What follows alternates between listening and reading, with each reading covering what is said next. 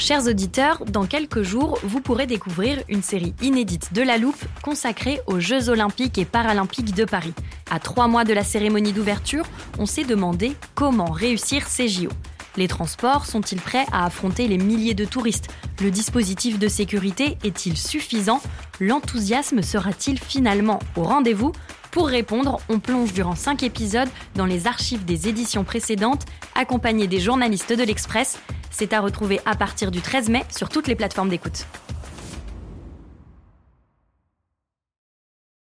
Mother's Day is around the corner. Find the perfect gift for the mom in your life with a stunning piece of jewelry from Blue Nile. From timeless pearls to dazzling gemstones, Blue Nile has something she'll adore. Need it fast? Most items can ship overnight. Plus, enjoy guaranteed free shipping and returns. Don't miss our special Mother's Day deals. Save big on the season's most beautiful trends. For a limited time, get up to 50% off by going to BlueNile.com.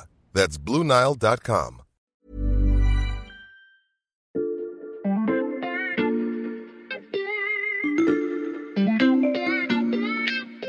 Salut, c'est Margaux Lannuzel. Nous sommes le mercredi 31 août 2022. Bienvenue dans La Loupe, le podcast quotidien de l'Express. Allez, venez, on va écouter l'info de plus près. J'ai cherché le bon moyen de vous faire comprendre le défi dont on va parler dans cet épisode, et je me suis dit que le plus simple, c'était encore de consulter un dictionnaire. Pas besoin de tourner trop de pages, le mot que je cherche commence par un A. Ça y est, je l'ai, anticipation. Ah, mais il y a plusieurs sens. Exécution anticipée d'un acte, c'est pas ça qui m'intéresse. Voilà, c'est le deuxième. Écoutez bien, mouvement de la pensée qui imagine ou vit d'avance un événement. Je sais que vous avez hâte de savoir où je veux en venir, on y arrive. Je vous donne un deuxième indice. Vous écoutez la suite d'un podcast de la première saison de La Loupe qu'on a diffusé juste avant l'été. Cet épisode était consacré à la science de l'attribution, qui cherche à établir les causes des événements météorologiques et donc peut nous dire s'ils sont dus au réchauffement climatique ou non. Si vous n'avez pas écouté cet épisode, je vous recommande de le faire. Il s'appelle « Les experts enquête climatique ». Et aujourd'hui, on va donc poser la question qui vient après. Que fait-on une fois que la catastrophe a eu lieu et quand on sait qu'elle peut se reproduire, voire s'aggraver à mesure que le réchauffement augmente ? Autrement dit, comment fait-on pour anticiper un événement plus violent que tous ceux qui ont eu lieu auparavant ?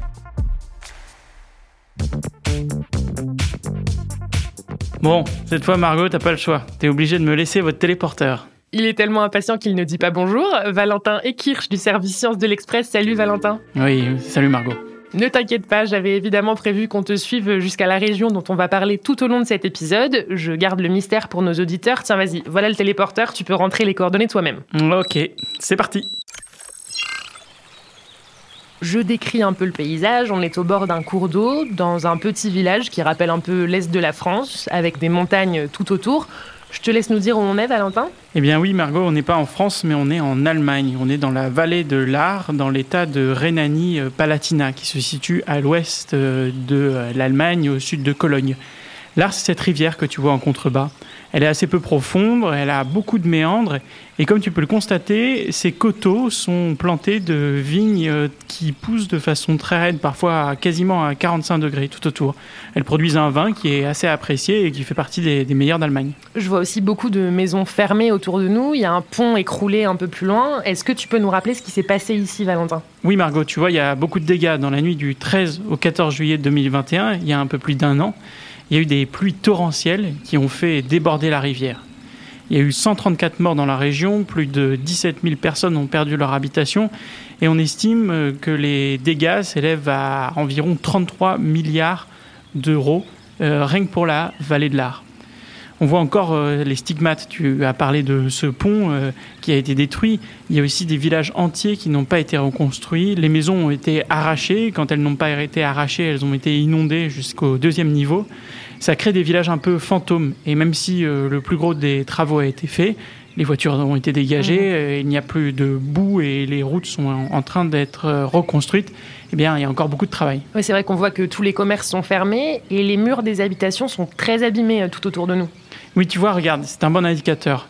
Si tu regardes les murs des bâtiments, tu vois que le crépi ou l'isolation des murs a été enlevé partout où l'eau est passée. à un certain niveau. Et ce niveau est très nettement marqué, car quand on reconstruit, il faut enlever ce revêtement pour éviter que ça pourrisse, par exemple. Donc cette espèce de ligne de démarcation qu'on voit sur chaque bâtiment, c'est le seuil jusqu'où l'eau est montée. C'est exactement ça. Il faut parfois lever les yeux assez haut pour la voir, parce que l'eau est montée très haut. Quand tu visites les villages, tu es parfois à 300 mètres du cours d'eau, et on voit que l'eau est montée jusqu'au deuxième étage des maisons. On voit 1,50 m, 2 mètres, parfois 3 mètres au-dessus de la chaussée. Tiens, regarde ce bâtiment là-bas. Ah oui, c'est immense. C'est quoi ? C'est l'hôtel Steinberger. Il est connu pour ses cures thermales, il a un casino, il y a des galeries en bord de rivière. Eh bien, tu vois ce bâtiment blanc, très imposant, il trône toujours au bord de l'Ahr, mais on a mis des planches en bois sur les fenêtres et la fameuse galerie est complètement éventrée et il y a un air de palace abandonné, un peu triste. Et ça, les habitants me l'ont raconté. Ce qui s'est passé ici, c'était pas une inondation avec l'eau qui monte lentement, mais un véritable raz-de-marée, une vague qui a tout emporté sur son passage. Une vague qui a tout emporté sur son passage. On a vu à quel point les dégâts sont impressionnants encore aujourd'hui. On va arriver à la question de la reconstruction, Valentin. Mais pour ça, on a besoin de l'armoire de la Loupe. Est-ce que ça te va si on rentre à la rédaction ? Ça marche. Content d'avoir retrouvé le téléporteur, Valentin ? Ouais, c'était super. Merci, Margot. Même un an après, on s'imagine bien la violence de la crue qui a frappé cette vallée de l'Ahr dont on revient. Est-ce que le rôle du réchauffement climatique dans cette catastrophe a été scientifiquement établi ? Bon, pour te répondre, il faut que je t'explique un petit peu ce qui s'est passé exactement dans cette vallée. Déjà, il faut savoir que la vallée de l'Ahr, c'est un lieu qui a connu des crues régulières en raison de ses particularités géographiques. C'est une chaîne de montagnes avec des pentes très raides, un sol peu profond dans la plus grande partie du bassin versant. Et ça fait que les ruissellements sont importants en cas de pluie. Ça avait donné lieu à plusieurs crues. Il y avait une crue importante en 2016. Il y en avait une très haute en 1910. Donc la vallée de l'Ahr a l'habitude d'avoir ces crues-là. Mais l'événement du 13 au 14 juillet 2021, il est très particulier. Parce que déjà, depuis plusieurs jours, en fait, il pleuvait et l'eau avait tout simplement saturé les sols. Dans les jours qui ont suivi, les pluies se sont encore accentuées, mais de façon absolument incommensurable. Il a plus plu en 3 jours que durant la totalité du mois de juillet. Les scientifiques ont déterminé qu'il avait plu 90 litres d'eau par mètre carré en 24 heures, alors que d'habitude, pour la totalité du mois, la vallée reçoit 70 litres d'eau par mètre carré. Donc en fait, les volumes étaient tout simplement incroyables à ce moment-là. Des volumes incroyables, mais tu nous as dit que cette vallée était habituée aux crues. Oui, la question, c'est plutôt l'intensité du phénomène qui s'est abattu sur la vallée de l'Ahr ce jour-là. Un an après, les scientifiques du World Weather Attribution, tu sais, c'est un groupe de scientifiques dont je t'avais déjà parlé sur l'épisode sur la science de l'attribution. Ils estiment que la quantité maximale de précipitations observées durant cette catastrophe a été de 3 à 19% supérieure à cause du réchauffement climatique. De 3 à 19%, la fourchette est large, Valentin. Je te propose d'ouvrir l'armoire pour rappeler à nos auditeurs comment travaillent les scientifiques qui cherchent justement à établir ces liens entre catastrophes naturelles et réchauffement climatique. L'explication est signée Robert Vautard, directeur de recherche en météorologie et climatologie au CNRS. Juste avant l'été, il nous parlait des fortes chaleurs qui ont frappé l'Inde au printemps dernier. Dans ce cas-là, on va regarder les moyennes de température sur l'ouest de l'Inde et sur le Pakistan au mois de mars et au mois d'avril. Parce que c'est là qu'on a l'anomalie la plus forte et qu'elle a un impact en plus sur la production de blé notamment et sur l'agriculture en général. Et donc pour ça, on regarde des simulations avec changement climatique et des simulations climatiques dans la période pré-industrielle. Et on va compter le nombre de cas de vagues de chaleur comme on a vu au mois de mars et avril et regarder la différence des comptes. C'est-à-dire, est-ce qu'avec le changement climatique, on en a plus que sans le changement climatique ? Si oui, combien ?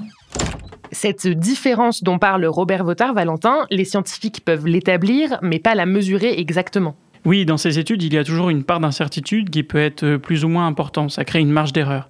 Mais ce dont on est sûr, c'est que le réchauffement climatique a aggravé les choses. La vallée de l'Ahr n'avait tout simplement jamais connu ça. Il y a une petite anecdote que je peux te raconter par rapport à un tunnel qui se trouve dans le petit village d'Altenar. C'est un village qui a été dévasté par la crue. Il y a 2 ponts qui ont été tout simplement emportés par les flots. Et à l'intérieur de ce tunnel, sur un mur, il y a des plaques qui témoignent du niveau des crues, une sorte de mémoire des épisodes passés. On voit qu'il y a des plaques qui indiquent les niveaux de l'eau en 1888, En 1910, je t'en ai déjà parlé, cette crue elle avait été assez haute, on voit que la plaque se situe à peu près à 1,50 m du sol. Et puis il y a une plaque pour 2016 qui est elle aussi très importante. Ces plaques, elles témoignent d'une histoire des crues qui est déjà impressionnante, mais pour voir le niveau de la crue 2021, il faut tout simplement lever la tête bien plus haut. Et là, il y a un trait qui a été tracé à la bombe et il se situe à quasiment 6 mètres en fait dans le tunnel. Donc davantage que le phénomène en lui-même, c'est l'ampleur de la crue de 2021 qui a pris la vallée de l'Ahr de court. Exactement. Et ça pose un problème pour ceux qui veulent justement se préparer à l'avenir à ces crues, c'est de savoir comment redéfinir la nouvelle normalité après ça. Évidemment, les seuils évoluent en fonction des événements extrêmes, mais la question c'est comment se préparer à la prochaine catastrophe, alors même que justement celle que l'on a connue était tout simplement du jamais vu.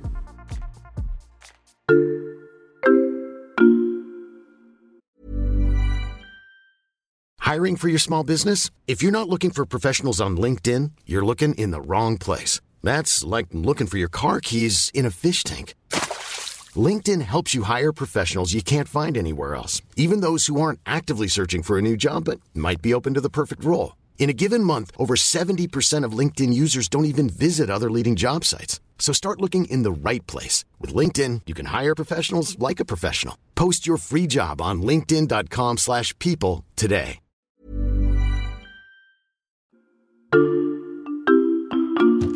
On peut se dire, ben voilà, l'événement qu'on est en train de vivre, par exemple, 39 degrés ou 38 degrés peut-être à Paris, est-ce que j'aurai ça tous les ans, dans 10 ans, dans 20 ans, ou bien ça sera une année sur 2 ou une année sur 10 ? Donc ça permet de se représenter un petit peu le futur. Ça permet aussi de bien se rendre compte des conséquences du changement climatique. J'ai ressorti une autre archive de Robert Vautard, Valentin. Il nous parle de l'anticipation des températures qui est permise par la science de l'attribution, toujours. Mais j'imagine que c'est très différent pour la vallée de l'Ahr parce que là, il s'agit de savoir à quel niveau de crue il faut se préparer. Oui, c'est ça. Désormais, il faut définir un nouveau scénario du pire. Ça, ce sont les mots de l'administratrice d'un district concerné. Et pour cela, il faut utiliser des nouvelles projections des risques de crue. Ces nouvelles projections, elles doivent prendre en compte l'impact du changement climatique. Et ça, les météorologues y travaillent. Le but, c'est d'inclure ces données du changement climatique dans les différents plans de protection. Et une fois que ce nouveau scénario du pire est établi, comment on fait pour s'y préparer ? Eh bien, c'est toute la question. Selon cette administratrice, il n'y avait aucune protection contre une catastrophe d'une telle envergure. La région est très rurale et l'anticipation était assez limitée d'un événement de cette telle ampleur. Des mesures étaient déjà prises, mais elles avaient été fondées sur l'expérience des inondations passées qui étaient très inférieures. J'ai aussi rencontré un monsieur qui s'appelle Tino Rossi, il est architecte et sa maison a été dévastée par la crue. Il assure, lui, qu'une telle crue aurait pu être ralentie par des barrages, des systèmes de retenue d'eau. Il dit qu'il a commencé à en parler en 2016 et qu'à l'époque, personne ne l'avait écouté. Des systèmes de retenue d'eau, est-ce que c'est une piste à explorer pour la reconstruction ? Oui, effectivement, et des zones de rétention d'eau devraient être installées entre les villages pour gagner un demi-mètre lors de la prochaine inondation. On peut aussi imaginer que l'agriculture joue un rôle, comme les forêts, pour absorber une partie de cette eau qui déborde. Tout ça, c'est un début. Sauf que le niveau de 2021 était environ 3 fois plus haut que celui de 2016. Il faut donc trouver les bonnes mesures pour retenir l'eau dans les zones environnantes. Et est-ce qu'il y a d'autres mesures qui peuvent être mises en place ? On peut éviter la crue, mais on peut aussi savoir comment faire quand elle arrive. Et ça, en fait, c'est de savoir comment adapter les plans d'urbanisme à ce risque de crue. Mmh. Dans la vallée de l'Ahr, il y a eu des nouvelles zones inconstructibles qui ont été déterminées en bordure de fleuve. Et puis, il y en a d'autres dans lesquelles la construction d'habitations est autorisée, mais avec des contraintes. Notamment que ces habitations doivent être prêtes à répondre aux inondations, avec des pièces de vie qui commencent à partir du premier niveau. Comme ça, si l'eau monte, eh bien, le rez-de-chaussée est inondé, mais n'impacte pas ces zones de vie. Et puis, il y a des questions plus globales. Lesquelles ? Il faut bien prendre conscience que la principale cause de l'aggravation de cet événement climatique, eh bien, c'est le réchauffement climatique. Et ça, le réchauffement climatique, il est lié à nos émissions de CO2. Donc, une des premières mesures que l'on peut prendre de manière globale et de manière nationale à l'échelle de l'Allemagne, eh bien, c'est de réduire son empreinte carbone, de réduire ses émissions de CO2. Et finalement, on voit que les problématiques sont liées, puisque dans la région, on a vu aussi que de nombreuses maisons étaient contaminées au fioul. C'est-à-dire ? Eh bien, en fait, les habitations étaient équipées pour beaucoup de cuves à mazout pour se chauffer, parce qu'elles étaient loin des réseaux de chauffage ou des réseaux de gaz. Et le fleuve a emporté les réservoirs et a dispersé la pollution. Ce qui fait que certaines maisons sont trop imprégnées de cette pollution et sont contaminées à la destruction, même si finalement elles tiennent encore debout. Donc on cherche des alternatives à ces manières de se chauffer pour reconstruire. Oui, c'est ça. Et en fait, le truc, c'est que cette crue, elle est au carrefour des problématiques de l'époque.